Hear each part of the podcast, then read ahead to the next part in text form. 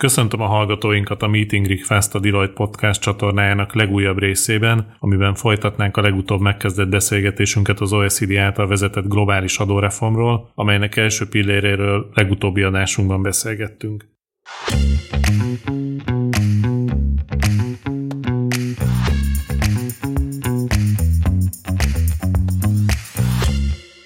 Én Pócek Ferenc vagyok, a Deloitte adóosztályának partnere, és ezúttal is köszöntjük vendégünket, Csabai Robertet, a Pénzügyminisztérium nemzetközi adózási és szokásos piaci ármegállapítási főosztályának vezetőjét, illetve Rájk Andrást, a Deloitte adóosztályának senior menedzserét. Mielőtt elkezdenénk, szeretnénk jelezni, hogy korábbi adásunk továbbra is elérhető, így aki lemaradt volna róla, továbbra is vissza tudja hallgatni. Köszönjük, Robert, hogy elfogadtad a meghívásunkat. Mit lehet tudni a globális minimumadó koncepciójáról? Bevezetőként pár gondolatot tudnál mondani róla? Köszöntöm én is a hallgatókat, köszönöm szépen a meghívást. Nagyon örülök, hogy tudjuk folytatni a beszélgetésünket itt a, az OECD nemzetközi adóreformja a kapcsán. Ez egy nagyon meghatározó téma jelenleg is, illetve így nemzetközi adózás kapcsán az elkövetkező éveket is meg fogja határozni. Oda tekintsünk egy picit vissza, hogy október 8-án 136 ország elfogadott egy olyan nyilatkozatot, egy közös nyilatkozatot, aminek része az egyes pillér, amiről az előző adásban volt szó, illetve a kettes pillér, amiről pedig most fogunk beszélgetni. A kettes pillér az, amit igazából globális minimumadónak nevezhetünk. Ez fontos leszögezni, hogy ez a két pillér igazából nagyon eltérő dolgokat próbál leszabályozni, hogy mégis egy csomag részét képezik, annak az az oka, hogy így sikerült a legszélesebb nemzetközi konszenzust toborozni a javaslatcsomag mögé, hiszen vannak országok, amiknek az egyik kedvezőbb, és vannak országok, amiknek a másik, és így jött létre az a mondjuk úgy politikai alkú, amit 136 ország tudott október 8-án támogatni. És most egy picit a globális minimumadóról. Onnan indulnék, hogy, hogy eredetileg a nemzetközi munka az a digitális cégek megadóztatását célozta volna, és innen sikerült odáig eljutni, hogy már az egyes pillér is egy, egy tágabb hatályú, tehát egy meghatározott méret feletti multinacionális vállalatra vonatkozik, ami nem csak digitális cég lehet, és emellé még oda tettük, vagy megalkotásra került a globális minimumadó javaslata is. Ennek egy nagyon érdekes dinamizmusa volt ennek az egész nemzetközi vitának. Tény, hogy, hogy ez a két pillér most együtt létezik. Ugye alapvetően a globális minimumadó kezdeményezését a, a legnagyobb vagy a nagy adóalapokkal bíró országok dolgozták ki, támogatták. Nevesíthetjük is igazából Németországot és Franciaországot. Ők voltak azok, akik ebben a nemzetközi vitába, ami még egyszer a digitális cégek megadóztatását célozta volna, sikerült belobbizniuk ezt a globális minimumadó javaslatot is, ami egyébként egy teljesen különálló téma és egy, egy különálló javaslat önmagában is.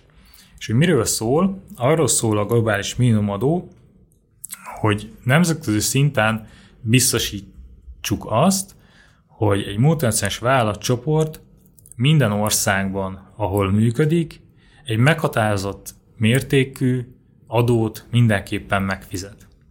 Fontos eh, kiemelni, hogy itt eh, effektív adókulcsról és effektív adófizetésről van szó. Tehát a nemzetközi konszenzusnak az lett az eredménye, hogy 15%-nyi effektív adót mindenhol fizessenek meg a hatály alá tartozó multinacionális vállalatok. Említetted, hogy Franciaország, illetve Németország volt az a két ország, aki elkezdett ezzel a koncepcióval foglalkozni. Ez időben mikor történt? Az elmúlt pár évben, vagy korábbra nyúlik, nyúlik vissza ennek a gyökere? Ennek a, a gyökerét azt, azt tényleg nagyon hosszú időre visszament be, és felfedezhetjük, akár az Európai Uniós vitákra, ha gondolunk. Egészen odáig visszanyúlhatunk, hogy például az Európai Unióban itt a, a közös társági adóalapról vitáznak az országok már hosszú évek óta. Tehát a törekvés az adóversenynek a letörésére az nagyon régóta e, jelen van a nemzetközi adózásban. E, nagyon régóta zajlik a vita arról, hogy mi az az effektív adószint, ami igazságos lenne, amit meg kellene fizetni a cégeknek. Tehát ilyen értelemben ez a, ez a vita már egy régi, régi vita, ami, ami most újra élet. Most volt mondjuk úgy momentum arra, hogy ezt egy, egy komolyabb fórum elé vigyék, egy, egy komolyabb politikai támogatást toborozzanak az ezt támogató országok a, a javaslat mögé. Véleményed szerint a széleskörű politikai támogatottság mögött az is felfedezhető, hogy a, gyakorlatilag az világ összes államában a, a pandémia extra tereket rótta a költségvetésekre, és az országok részben a globális minimumadó bevezetésében látják a költségvetési deficitek kapcsán a kiutat? Mindenképpen, tehát abszolút egyetértek ezzel a, ezzel a gondolattal, hogy ebben is tudjuk keresni azt, hogy, hogy ekkora támogatottságot tud ez a, a javaslat élvezni. Ugyanúgy, hogy csak visszatekintünk, hogy az OECD-nek a BEPS nevezetű projektje is ugye a 2008-as pénzügyi válság után robbant be, tehát ott is az államok elkezdték keresni a, a költségvetési új költségvetési bevételeket. Most is egy ilyen helyzetben vagyunk, tehát minden ország próbál mindenféle eszközzel új forrásokat teremteni, úgyhogy igen, tehát ez, ez az egyik oka, amiért ez ennyire felkapott lett maga a javaslat. És amikor effektív adóterhelésről beszélünk, akkor milyen adókat tudunk ebbe a figyelembe venni? Hogyan számítsuk ezt az effektív adót? Talán onnan, onnan indulnék, hogy kire is vonatkozik majd ez a globális minimumadó. Ja, korábban az egyes pillőről, amikor beszélgettünk, ott elhangzott, hogy az alapvetően a 20 milliárd euró feletti árbevételre rendelkező cégekre fog vonatkozni. Itt ez a küszöb sokkal alacsonyabb, itt a 750 millió eurós küszöb került meghatározásra, ami itt a egyébként más szabályokban is felbukkan, például az országonkénti jelentés kapcsán, az úgynevezett country by country reporting. Tehát a lényeg az, hogy ez a 750 millió euró feletti vállalatcsoportokra fog vonatkozni. Innen indulunk, és azt nézzük meg, hogy ezek a, a vállalatok az adott országokban, ahol működnek, ott ország szinten úgymond mennyi adót fizetnek. Tehát ez fontos szempont, hogy nem lányvállalat szinten, tehát nem cég szinten vizsgálunk, hanem adott országon belül összevontan vizsgáljuk meg, hogy az adott multinacionális vállalatcsoport adott országban működő egy vagy több lányvállalata összességében mennyi adót fizet meg. Tehát itt egy országszintű vizsgálatról beszéltünk. És az, hogy milyen adókat vizsgálunk, ez egy nagyon jó kérdés, és egy nagyon fontos kérdés. A javaslat maga income taxről beszél, és a részletszabályokban fejtik ki ezt bővebben, hogy mit is értünk a globális minimumadó szabályai alatt jövedelemadón. Ugyanis az, az eltér egyébként attól, amit klasszikus értelemben annak gondolnák. Ez egy tágabb fogalom egyébként, ami egy első hallásra az ember eszébe jutna, tehát nem csak a társági adót jelenti, hanem általában a jövedelemadó megközelítésből indul ki, és az kapcsolódóan tartalmaz egy, egy részletesebb leírást, hogy mi is tartozik a hatája alá. Ez azért fontos, azért érdemes ezen időt tölteni, hogy milyen adókat is lehet majd beszámítani, hiszen ennek kardinális jelentősége van a, tekintetben, hogy az effektív adókulcsot egy adott ország szintjén meghatározzuk. Ugye itt a javaslat ugye jövedelemadókat tartalmaz, klasszikusan a forgalmi típusú adók nem tartoznak a hatája alá, tehát a, azt mindenképpen mondhatjuk, hogy mi az, ami nem tartozik a hatája alá, ilyen például az áfa nem tartozik a hatája alá, vagy a klasszikus munkáltatói adók, például Magyarországon a szocó nem tartozik a beszámítható adók köré, sajnos mondanám én. Mi például azt képviseltük, hogy minél szélesebben próbáljuk meg beszámítani egy vállalat által ténylegesen megfizetett adókat. Tehát ezek, amiket mondtam, nem tartoznak a hatály alá. Érdekes és fontos elem az, hogy, hogy Magyarország szempontjából a helyi iparüzési adó az beszámítható adó lesz. Ez többek között, a, ami érdekérvényesítő munkáknak az eredménye is, hogy, hogy ez bekerült a definícióba. A kezdeti elképzeléseknek egyébként ez nem volt része, de alá tudtuk azt szakmai alapon támasztani, hogy ez tényleg egy olyan jövedelemadókhoz hasonló adó, ami, ami ebbe a koncepcióba beszámítható kell, hogy legyen. A helyi bőrűzési adóhoz hasonlóan akkor az innovációs járulék is figyelembevételre kerül, ugye? Ezt jól gondolom. Ugye a részletszabályok egyelőre bizonytalanok abban, hogy, hogy csak az adó elnevezésű adókat fedik el, tehát itt még alakul az, hogy pontosan milyen költ fogunk tudni lefedni. Alapvetően a, az adott teher jellegéből indul ki, tehát azt vizsgálja adó szempontból, tehát azt tekinti adónak, amiért ugye valamifajta ellenszolgáltatás nem jár. Tehát innen indul ki. Az, hogy hogyan nevezzük, az e másodlagos szempont, tehát ilyen értelemben nem, nem kizárt, hogy, hogy alá tartozhasson. Ugye ez, ez még a részletszabályoknak a fényében lehet erre exakt választ adni. Az előzetes becslések alapján mekkora globális addicionális adóbevételről beszélhetünk, hogyha a 15%-kal számolunk. Az OECD-nek vannak erre becslései. A, a korábban a tárgyat egyes pillér kapcsán ugye elhangzott, hogy ott úgy gondolják, hogy 125 milliárd dollárnyi adót fogunk újraosztani. Itt azt mondják, hogy, hogy világszinten 150 milliárd dollárnyi plusz adóbevétel fog keletkezni, ami, ami ugye úgy általában a szabály bevezetésével tud járni. Ugye az, hogy egy adott országban mennyi plusz adóteher keletkezik, ez, ez, nagyban függ az adott országban működő vállalatoktól, az ottani adórendszertől. Ez a 150 milliárd dollárnyi extra adóbevétel a globális jövedelem típusú vagy társasági adóbevételekhez képest egy jelentős hányad? Pontos számot nem ellenőriztem, hogyha visszagondolok arra, amit, amit megnéztünk, hogy ami, ami a viták során felbukkant, az talán ilyen 2 és 4 százalék közötti ö, ö, arány ahhoz képest, ami, ami az összadófizetés világszinten, de ebben, ebben nem vagyok biztos, ezt ellenőrizni kell.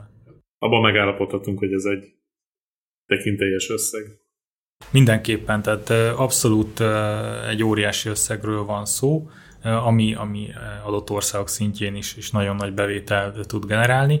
Ha párhuzamba állítjuk például az egyes pillérrel, ott nagyon nagy eltérések tudnak lenni. Tehát azt fontos látni, hogy eredetileg a két pillér a vitája együtt zajlott, és az volt a cél, hogy ezek egyensúlyban legyenek, mi jelenleg úgy látjuk, hogy, hogy a kettes pillérből azért sokkal nagyobb adóbevételre lehet számítani, ami azért érdekes, hogy melyik ország melyik javaslatot támogatta inkább, mi az, ami hozzá úgymond közelebb állt. E, ezek úgy látjuk, hogy most jelenleg nincsenek egyébként egyensúlyban a, a pillérek által generált ilyen eredmények. És abban a tekintetben visszatérve egy kicsit, hogy milyen adók tartozhatnak bele. Ugye nyilván összegében várhatóan sokkal kisebb lesz, de az egyes pillér alapján kivetett adó is beszámítható ebbe az effektív adókulcsba, jól értem. Itt azt érdemes látni, hogy az egyes pillér az nem beszél arról, hogy milyen adóval adóztatják meg a, az újonnan kapott adóalapot az országok, tehát ez nagyban függ attól, hogy a, az egyes pillér alapján, hogy ha egy piacországa, az úgynevezett market jurisdiction egy extra profit részen új adóztatási jogot szerez, azt minden ország maga dönti el, hogy azt milyen adóval fogja sújtani. Tehát az egyes pillér maga saját adót ilyen értelemben nem tartalmaz, ott adó alapújraosztásról van szó, így igazából itt a, a kérdése a válasz az az, hogy az adott ország az egyes pillére milyen adót vet ki. Hogyha jövedelem típusú adót, akkor az is beleszámít majd ebbe a, az effektív adóterbe. Térjünk rá egy kicsit azokra a szabályokra, amikre ugye Magyarország kiemelt, amikor most csatlakozott ehhez a kezdeményezéshez. A tíz éves derogáció, vagy akkor hogy tudjuk ezt megnevezni, tíz éves átmeneti időszak, amíg ez a szabály bevezetésre kerülne, illetve a különböző mentességi lehetőségek. Ha ezekről tudnál egy kicsit beszélni, mi pontosan mit akarnak ezek a szabályok? Itt talán azzal kezdeném, hogy, hogy az egyes pillére ellentétben, aminek az eredménye egy több oldalú nemzetközi szerződés lesz, A kettes pillére vonatkozó munka eredménye igazából az lesz, hogy, hogy modellszabályokat alkotunk meg. Tehát itt nemzetközi szerződés külön nem biztos, hogy meg fog születni. Itt modellszabályokat dolgozunk ki arra, hogy hogy nézzen ki ez a globális minimumadó, és az a vállalása igazából az országoknak, akik itt októberben csatlakoztak, hogy ha bevezetnek ilyen globális minimumadót, azt ezeknek a, szabályoknak a mentén teszik meg. Ugye ez hivatott biztosítani azt, hogy mindenhol ugyanolyan típusú minimumadót kelljen úgymond fizetni. Tehát ez egy, ez egy fontos elem, hogy itt, itt ez igazából a cél, hogy ugyanolyan szabályok legyenek mindenhol. Tehát a globális minimumadó igazából egy, egy saját adóalapszámítási rendszert fog tartalmazni, ami alapvetően az anyavállalat számviteli sztenderdjeire épül, és a, annak a, az eredményére. Tehát ez lesz a, a kiinduló pont. És amilyen mentességet sikerült elérni, erről néhány gondolatot, ugye mi a kezetektől több országgal együtt azt képviseltük, hogy, hogy a valós gazdasági tevékenységre vonatkozóan igazából nem kellene ilyen minimumadót bevezetni, nem látjuk úgy, hogy, hogy itt új szabályokra lenne szükség. Egészen egyszerűen azért, mert a, az ezt eredetileg támogató kidolgozó országoknak a, a, az évrendszere az volt, hogy a, a még meglévő úgymond adóalap erózió tevékenységeket, a megmaradt adó elkerülési gyakorlatokat oldjuk meg ezzel a minimumadóval. És ebbe a gondolatba csatlakoztunk mi be azzal az érvel, hogy, hogy ez egy támogatható cél, tehát az adóelkerülés mindenféle módozatát azt, azt meg kell szüntetni, de éppen ezért, hogyha egy cég valós gazdasági tevékenységet folytat, akkor arra nem kell új szabályokat alkotni, azt, azt vagyik ennek a hatája alól.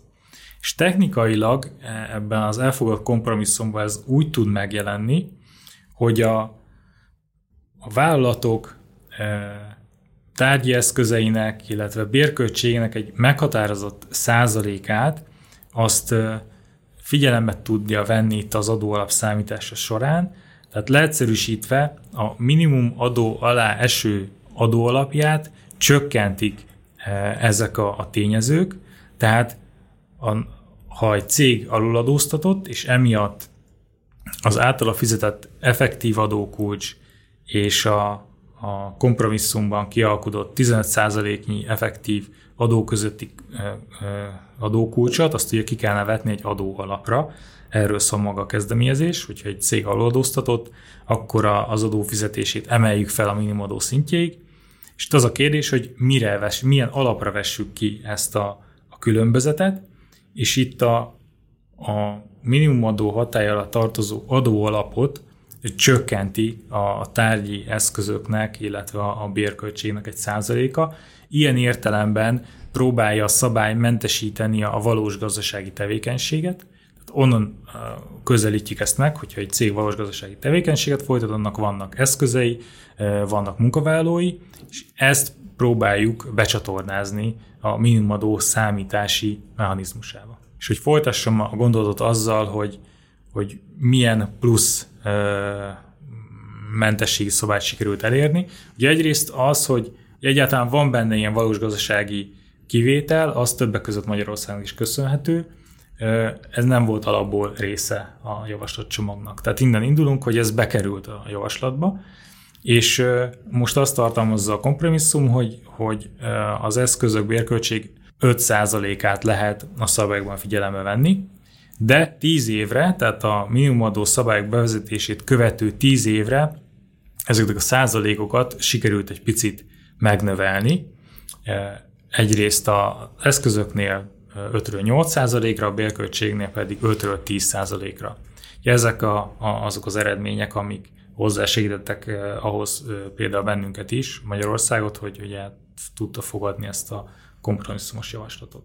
Júliusban is volt ennek az egész minimadó javaslatnak egy, egy köre ilyen értelemben, tehát ott is volt egy nemzetközi tárgyalás, aminek a végén nyilatkozhattak az országok, hogy elfogadják vagy nem. Ekkor Magyarország néhány más országgal együtt még nem csatlakozott. A júliushoz képest októberre például ez az átmeneti időszak, amíg ezek a százalékok magasabbak, 5-ről 10 évre nőtt, tehát júliusban még csak 5 év volt, és alacsonyabb százalékok erre az átmeneti időre, októberre 5-ről 10 évre nőtt meg ez az átmeneti idő, amíg ezek a, a, a valós tevékenységet mentesítő százalékok magasabbak, és maguk a százalékok is úgymond jobbak, mint júliusban voltak. Itt a 15%-os effektív adókulcsról nagyon sokat lehetett olvasni a, a médiában az elmúlt hetekben, hónapokban. Tudnál arról egy keveset mesélni, hogy ennek a százaléknak a kialakulási története mi volt? Maga a százalék az, az hosszas viták tárgya volt, tehát ahogy maga a globális minimumadó javaslat megjelent, tehát az egyes és kettes pillérben, 2019-ben, az elejétől bizonytalanság volt, hogy ez a százalék mekkora, mekkora lesz.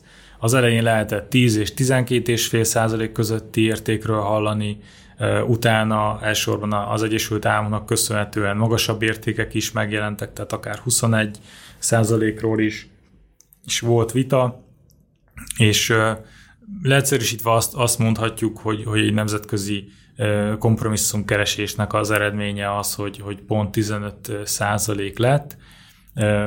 Nagyon sok ország van, ahol ennél magasabb az adóteher, sok, ahol ennél kevesebb, tehát egy, egy hosszú vita eredménye volt. Amit fontos látni talán így a, a szakmai berkekben, hogy az Egyesült Államoknak maga ez a javaslat egyébként miért érdekes. Hiszen azt, azt látni kell, hogy az Egyesült Államok része volt ennek a vitának, de neki van egy saját minimumadó rendszere. Tehát maga az Egyesült Államok egyébként nem ezt a minimumadó szabályt fogja átültetni, neki van egy úgynevezett guilty szabályrendszere, aminek a célja nagyjából ugyanez, viszont neki nagyon nem volt mindegy, hogy a, a világ többi része az milyen minimumadót fog bevezetni, és ezért vett részt érdemben és nagy erőforrásokkal a, a vitában. És ha jól értem, ezt a megállapodás alapján most az a 15 százalék, ez fix későbbiekben nem emelkedhet. Jól értem, az íreknek ez volt az egyik feltétele, hogy csatlakozzanak. Igen, hogyha júliusra néznénk vissza, amikor szintén nagyon sok vita volt, akkor a, ebben a nyilatkozatban még úgy szerepelt, hogy legalább 15% lesz, ez a minimumadó kulcs, illetve a valós gazdasági tevékenységnél is egy ilyen legalább fordulat jelent meg. Ez sikerült októberben úgymond kivenni a, szövegből. A legalább arra utalt volna, hogy akár magasabb adót is bevezethet egy adott ország, magasabb minimumadót. Ez, hogy ebben a nyilatkozatban 15% van, az azt jelenti, hogy, hogy ebben az országkörben, aki csatlakozik, ez az elfogadott százalék, adó és egyébként politikai szempontból is. Ugye az a kulcs, amit egyébként maximum bevezethet egy adott ország. A fogalmakat kicsit még egy helyre téve, beszéltünk tárgyi eszközről, eszközértékről, százalékokról, hogy ez, jó, ez a definíció, ez még kialakítás alatt van, és még egy tárgyalásnak a, a tárgyát képezi az, hogy ez pontosan mit kell ezeken érteni, milyen eszközöknek az értékét lehet figyelembe venni a, az adószámítása során. Így van, tehát a nyilatkozatban egy nagyon leegyszerűsített nyelvezetet láthatunk.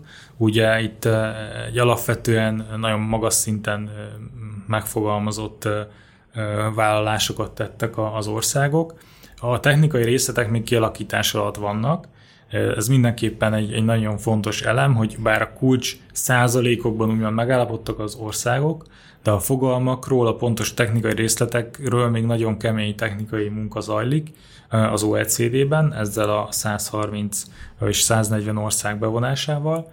Itt ennek az eredménye magának ennek a vitának az az lesz, hogy úgynevezett modell szabályokat fog elfogadni az OECD, vagy hát így a nemzetközi közösség, és ezeket a modell szabályokat tudják majd a, az érdeklődő országok a saját adórendszerükbe átültetni.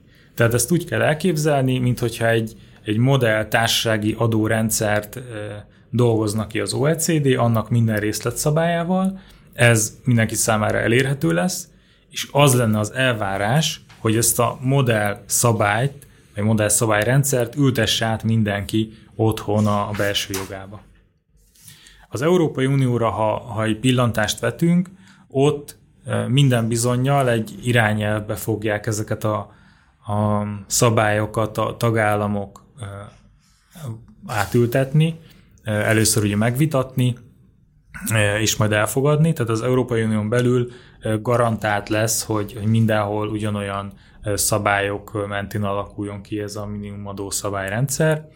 Ezt az irányelv javaslatot erről még, még ez év végéig az Európai Bizottság nyilvánosságra fogja hozni, és a, az Európai Unión belül a következő fél évre várható egy nagyon intenzív vita ezen az irányelven, ami majd meghatározza, hogy pontosan mik is lesznek azok a konkrét szabályok, amit minden EU tagállamnak át kell ültetni.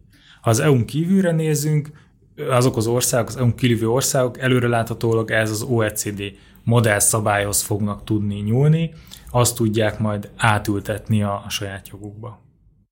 Itt korábban a megfogalmazott kritikákat, illetve a pénzügyminisztérium is jelezte azt, hogy az egyik probléma a szabályozása, hogy az anya ország, tehát ahol a, egy adott multinacionális vállalatnak a központja van, ezt a globális minimumadót nem feltétlenül kell alkalmaznia. Ez a végső jelenlegi szabályozásban ez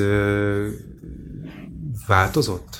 Ennek kapcsán azt kell látni, hogy igazából, amikor a minimumadóról beszélgetünk, igazából két szabályrendszerről van szó, amiknek saját célja van, és ez a két szabályrendszer együtt alkotja a minimumadót. Hogy röviden össze akarnám foglalni, akkor azt tudnám elmondani, hogy klasszikusan a minimumadó arra vonatkozik, hogyha van egy multinacionális vállalat csoportunk, ami a, az anyavállalat országától eltérő országokban meghatározott szint alatti adót fizet. Tehát a, a fő szabálya ennek a minimumadónak csak azt vizsgálja, hogy a, a multinacionális vállalat lányvállalatai igazából mennyi adót fizetnek meg. És hogyha ezek a lányvállalatok a minimumadó szint alatti adót fizetnek meg, akkor a különbözetet az anyavállalattól az anyavállalat országa szedheti be. Ez a fő szabálya magának a minimumadónak. Tehát önmagában ez a rendszer, amiről most itt beszéltem, nem vizsgálja, hogy az anyavállalat mennyi adót fizetett. Ehhez jön egy másodlagos szabály, ami azt írja elő, hogy, hogy a lányvállalatok felől is nézzük meg az anyavállalatot, és hogyha az anyavállalat maga aluladóztatott, akkor a lányvállalatok országai is beszedhetik eh, azt a különbözetet, amit maga az anyavállalat nem vezetett, nem fizetett meg. És a javaslatban erre a két eltérő szabályra felmerült, hogy nagyon hosszú idő eltérés fog vonatkozni. Tehát először mindenkinek csak az első típust kell bevezetni, tehát azt, hogy a lányvállalatok mennyi adót fizettek meg, és fizessék a különbözetet, és majd x év múlva vezesse be mindenki azt a szabályt is, hogy, hogy vizsgáljuk az anyavállalat országát is.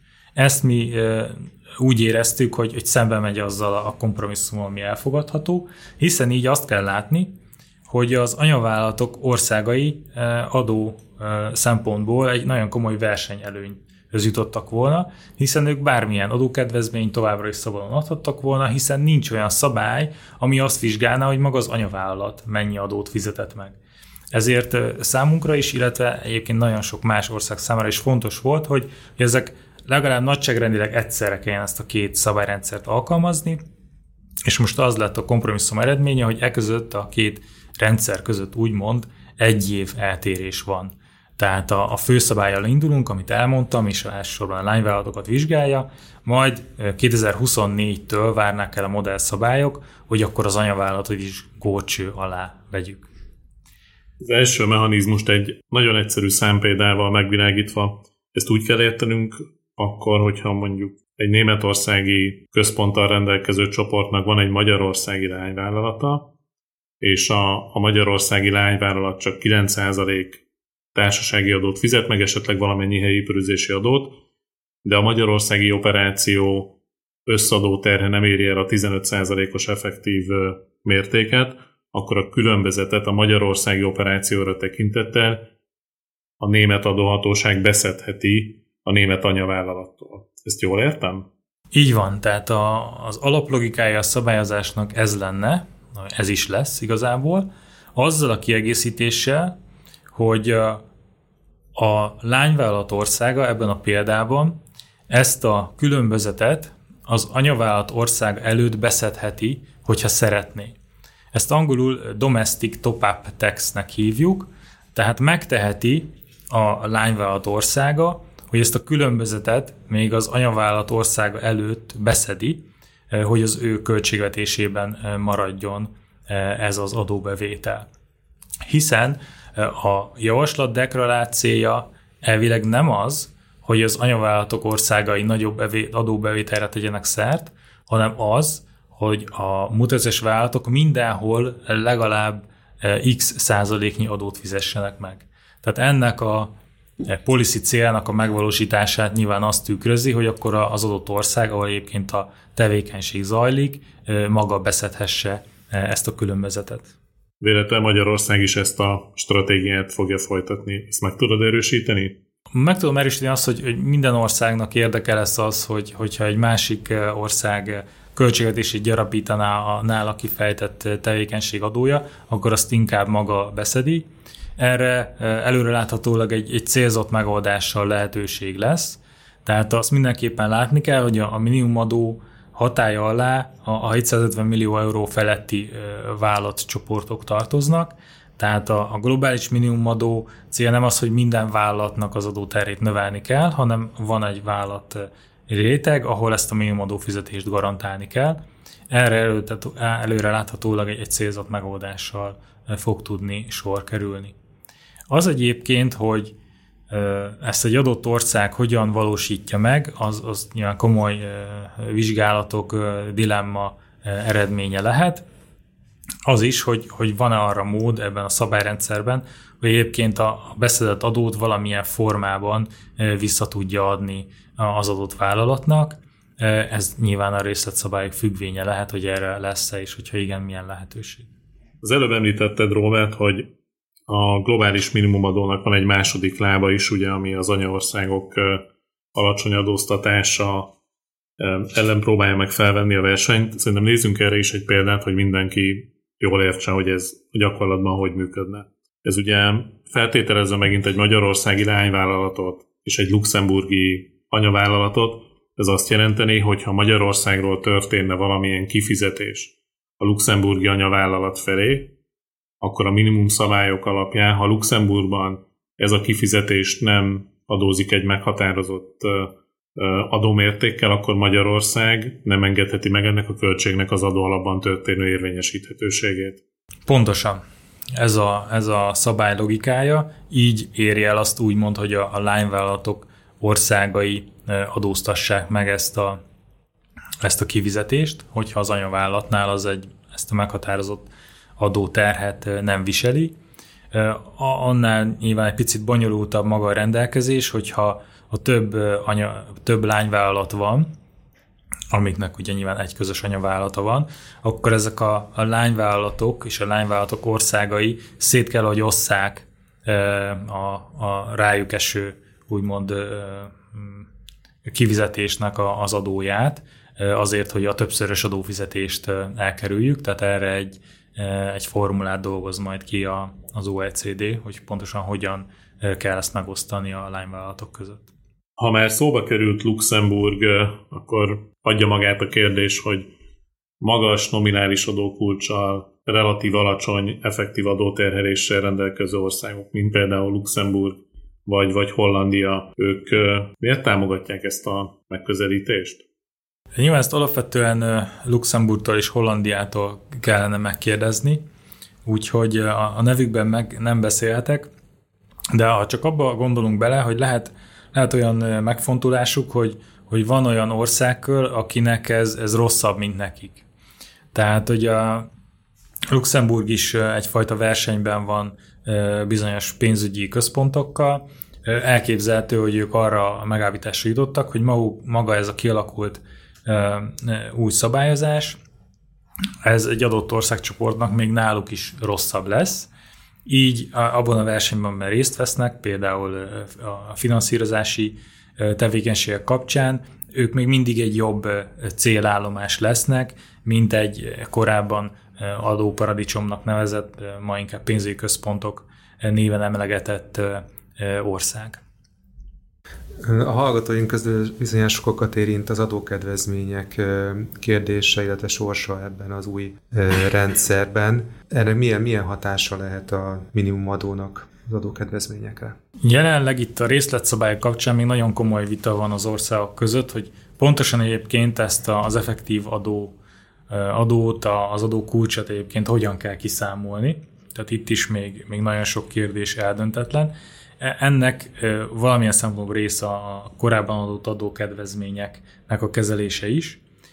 Ennek kapcsán azt mondanám el, hogy, hogy maga a modell szabályok próbálják majd kezelni azt, hogy, hogy a időzítésbeli eltérések miatt az időzítésbeli eltéréseknek az adóhatását valamilyen szinten kezelje, például egy gyorsított értékcsökkenésre gondolok, tehát fog tartalmazni szabályokat meghatározott intézkedésekre, amiknek a úgymond hatását próbálja majd semlegesíteni.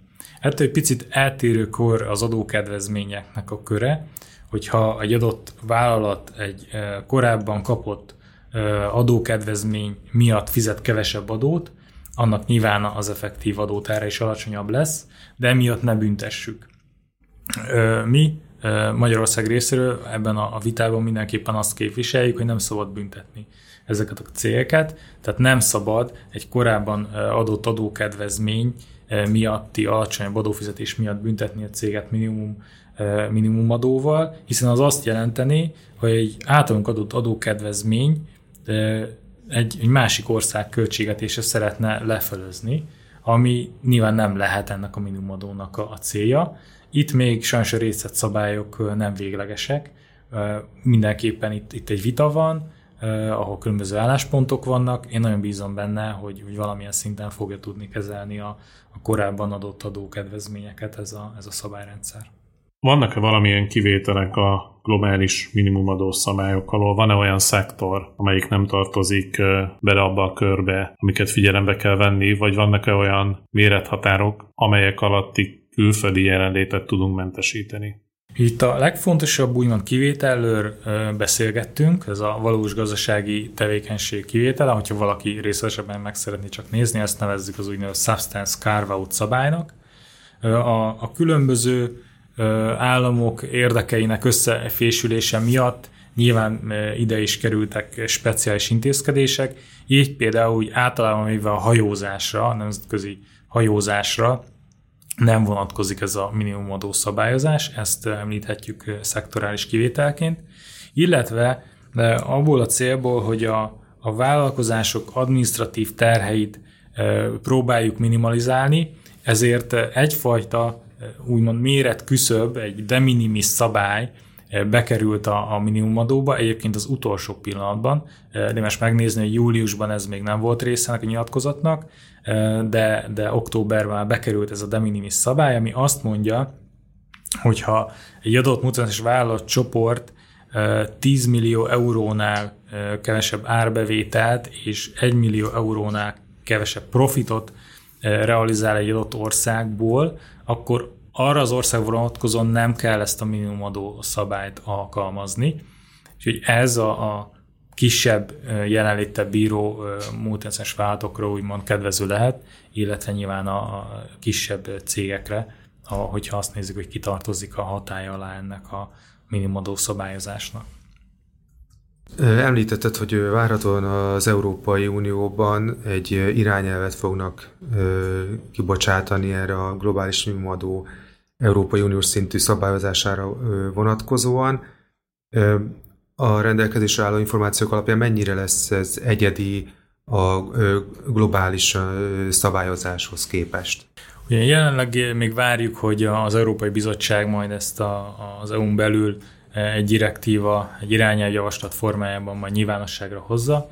Amit most hallani lehet annak kapcsán, hogy, hogy milyen eltérő szabályokra lehet számítani az EU-ban, az az, hogy itt ugye arról beszéltünk a minimumadó főszabályánál, hogy azt vizsgálja, hogyha van egy anyavállalatunk, és annak külföldön vannak lányvállalatai, és ez, ez a vállalatcsoportunk 750 millió euró feletti méretű, akkor megvizsgáljuk, hogy a lányvállalatok országában mennyi az effektív adófizetés, és ha nem éri a minimumadó szintet, akkor egy, egy különbözetre ugye ki kell vetni majd a, a, a minimumadót, és az EU-n belül arra lehet számítani, hogy, hogy önmagában, ha csak azt vizsgálnánk, hogy, hogy egy vállalatunknak külföldön mennyit fizetnek a, a lányvállalatai, az ö, nem összeegyeztethető az alapszabadságokkal, a vállalkozás szabadságával, ezért mi arra számítunk, hogy, hogy az EU belüli átültetésnél az lesz a kiinduló pont, hogyha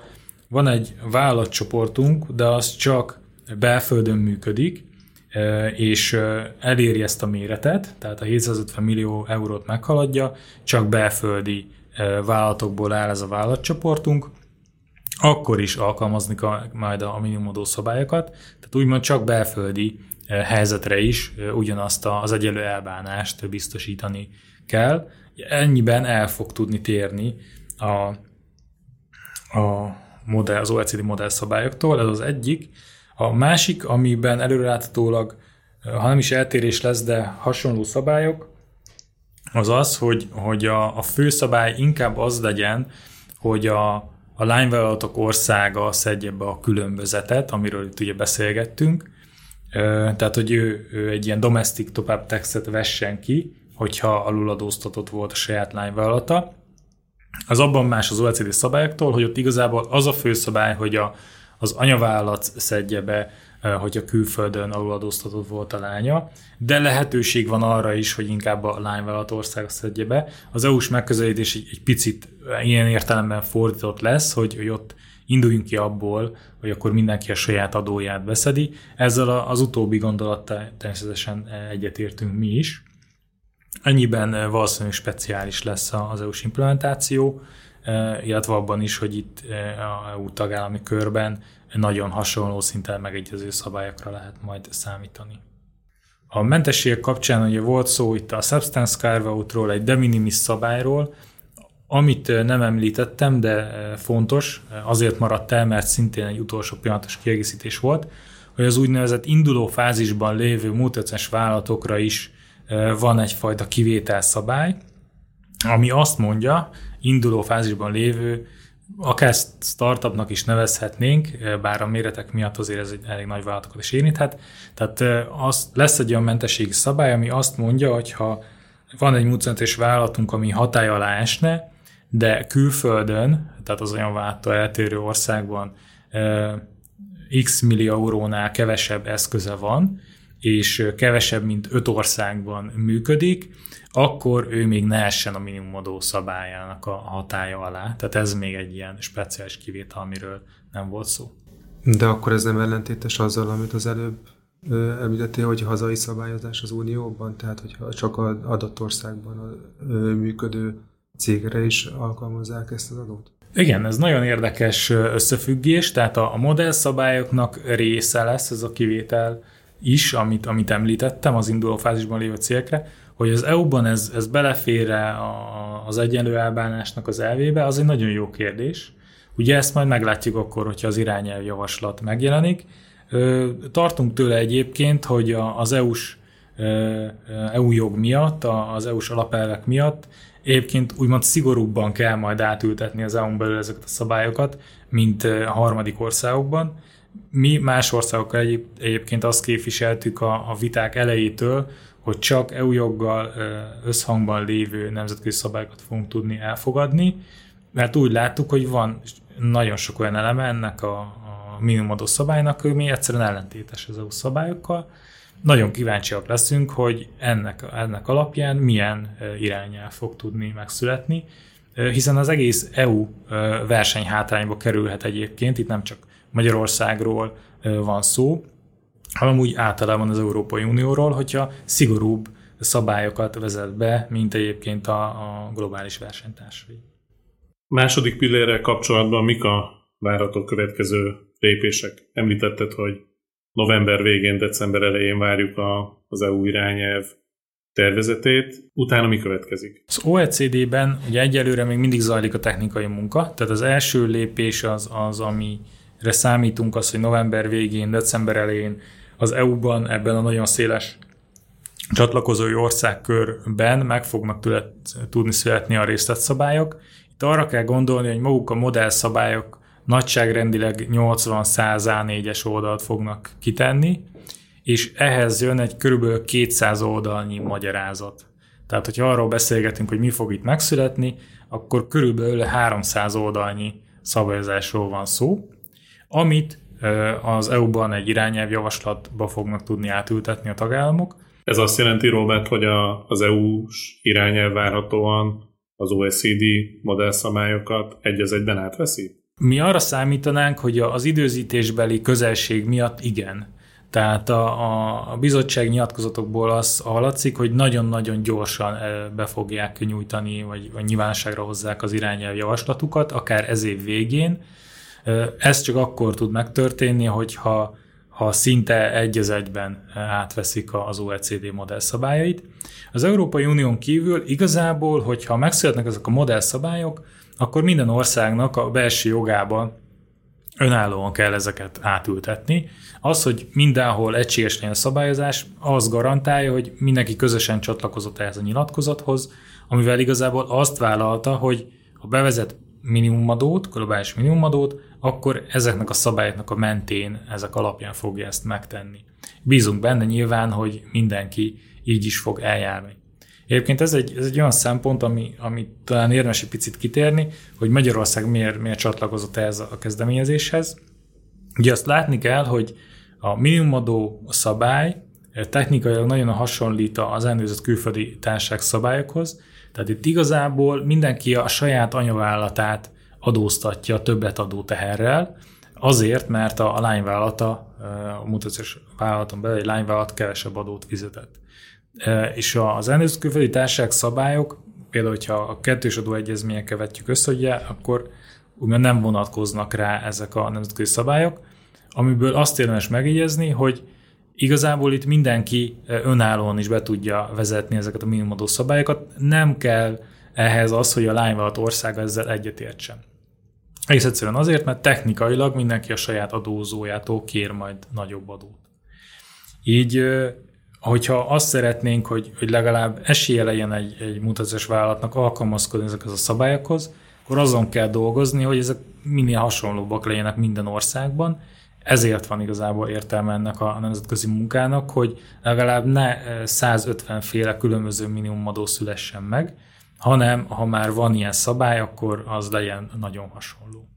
Egy picit beszéljünk az időzítésről. Ugye egy vagy két hónap múlva lesz egy irányelv tervezetünk, utána EU szinten ezt az irányelvet el kell fogadni, véglegessé kell, kell ennek válnia, és utána minden országnak a saját belső jogrendszerében az irányelvnek megfelelő szabályokat is meg kell alkotnia. Ugye mindennek, ha jól értem, akkor meg kell történnie 2023 második felére. Mennyire ambiciózus ez a terv? Abszolút ambiciózus. Egészen, ha onnan indulunk, hogy, hogy maga az irányelv javaslatot tegyük fel itt a, a bizottság ez év végig megjelenteti, akkor a francia elnökség indul el a következő év elejétől. Ők a várakozásaink szerint a hat hónapos elnökségüket arra fogják fókuszálni, hogy ezt az irányelv javaslatot a kompromisszumig elvigyék. Ez egy nagyon érdekes kérdés, hogy ezt, ez megszületik ez a kompromisszum az EU-ban, hiszen egyhangúságra van az elfogadáshoz szükség, de mindenképpen ez lesz a, a francia elnökségnek egy abszolút prioritása. Ha a korábbi adóelkerülés elleni irányelvek vitájából és ott a munkatempóból indulunk ki, itt az ATAD-ra utalnék, akkor ez nem egy lehetetlen időzítés egyébként, nagyon-nagyon feszített, és nagyon-nagyon feszített munka, de nem lehetetlen. Hogyha mondjuk ez következő év közepéig megszületik, akkor elvileg egy fél év az, ami a minimum, abszolút minimum minden országnak, hogy egy irányelt a belső joga átültessen. Ennél jóval hosszabb időt igényelnek egyébként az EU tagállamok, még azok az országok is, akik ezt a minimumadót a kezdetektől támogatják.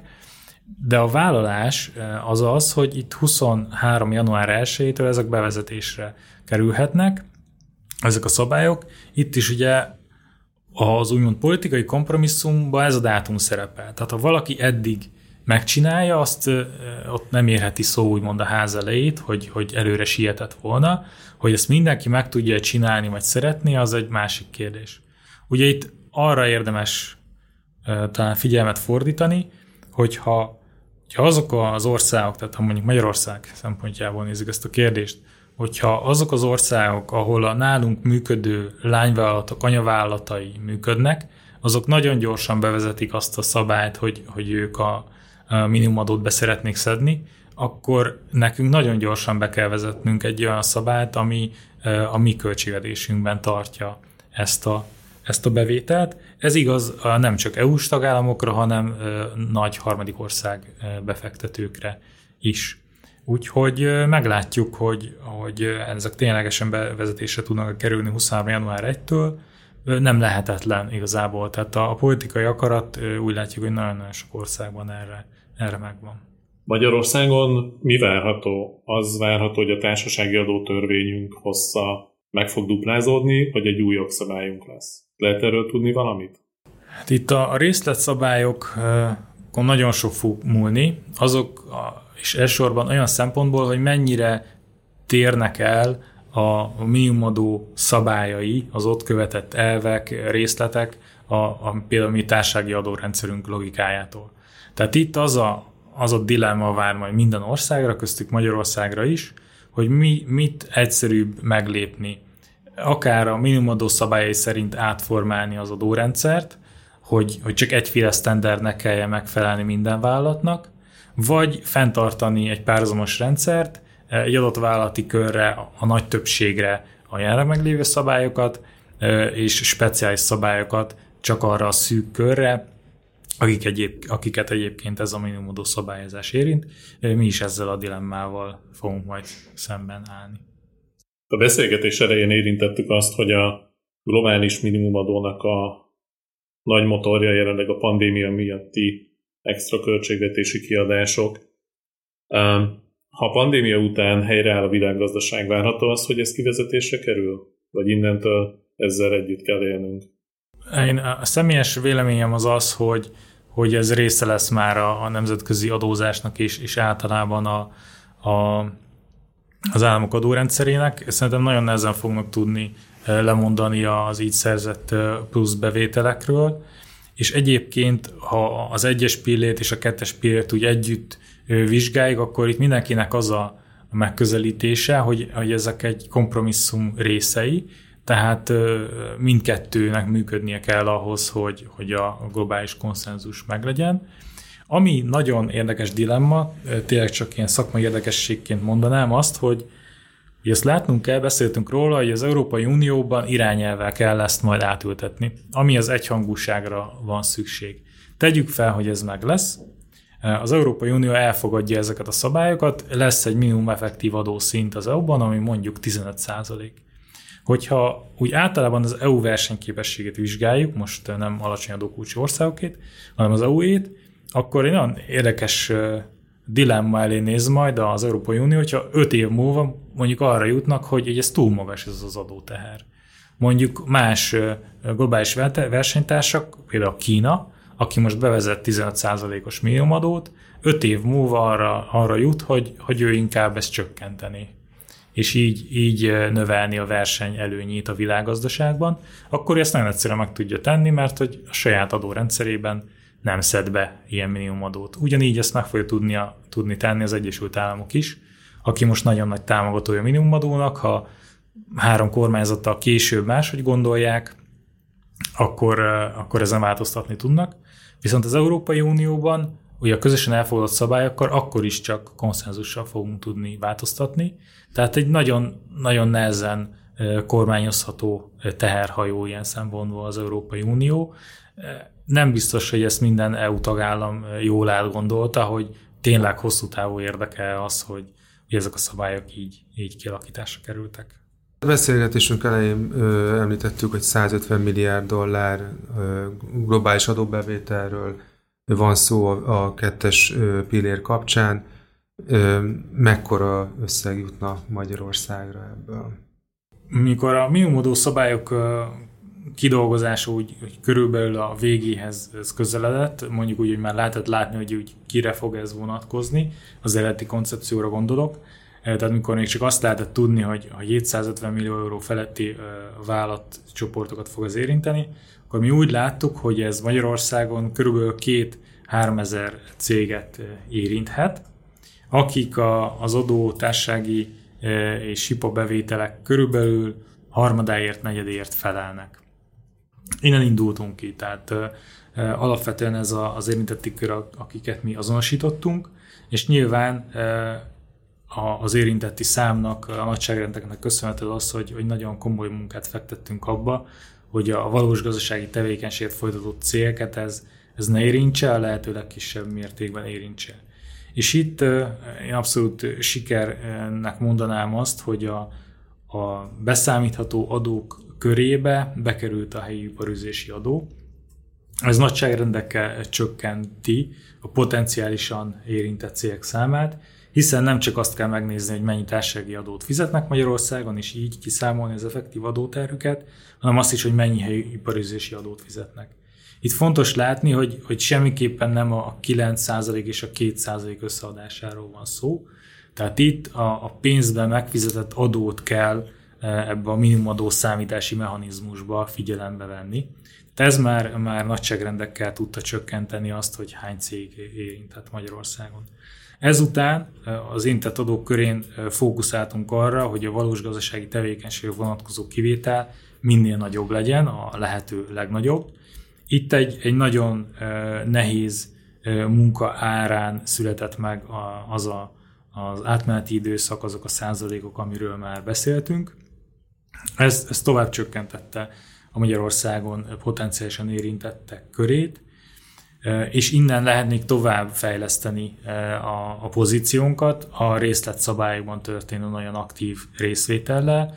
Például itt időzítésbeli eltérések még nincsenek meg végső szabályok, beszéltünk az adókedvezmények kezeléséről, tehát ezeket még nem tudjuk, de ha csak a helyi adót, illetve a, a meglévő valós gazdasági tevékenységre meglévő kivételt vesszük figyelembe, akkor úgy látjuk, hogy ez a, az érintetti szám körülbelül 4-500 cégre csökkent, nagyságrendileg, itt nyilván nem pontos számról van szó, és a, a rájuk eső potenciálisan meglévő, potenciálisan várható adóteher növekedés az körülbelül 50-60 milliárd forint összességében.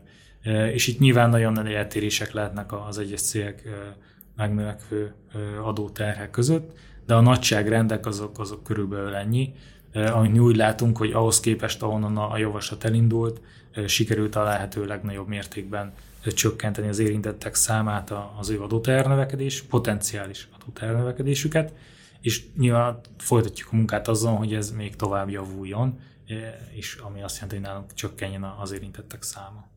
A globális minimumadó a szabályai kapcsán eddig ugye e, esett már szó arról, hogy a, a lányvállalatok adóztatottságára vonatkozik valamilyen szabály, arra is vonatkozik szabály, hogyha az anyavállalat adóztatott.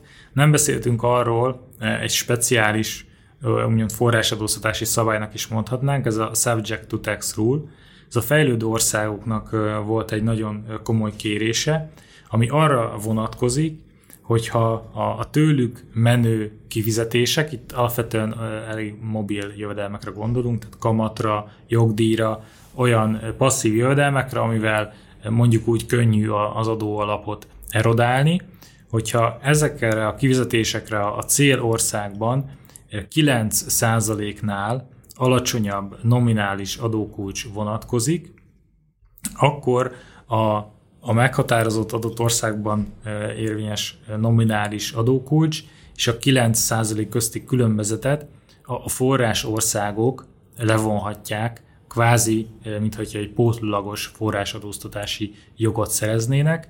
Ez azért fontos, mert ezt az úgynevezett subject to tax rule-t viszont nem modellszabályokba kell átültetni, hiszen ez egy forrásadóztatási szabály lesz, tehát itt meglévő kettős adó egyezményeket kell majd ehhez felülírni, amihez szintén elképzelhető, hogy egy külön múltederes egyezmény születik majd, aminek az a célja, hogy a, a érintettek közötti kettős adóegyezményt felülírja, az ottani forrá, ott abban lévő forrásadó kulcshoz képest egy plusz adóztatási jogot biztosítson. Ez volt podcast sorozatunk második része, amelyben a globális adóreform második pillérét, azaz a globális társasági minimumadót tárgyaltuk. Köszönjük szépen a részvételt ismét meghívott vendégünknek Csabai Robertnek, hallgatóinknak pedig köszönjük a figyelmet. Iratkozzanak fel a csatornáinkra, és hallgassák meg további podcastjainkat. thank you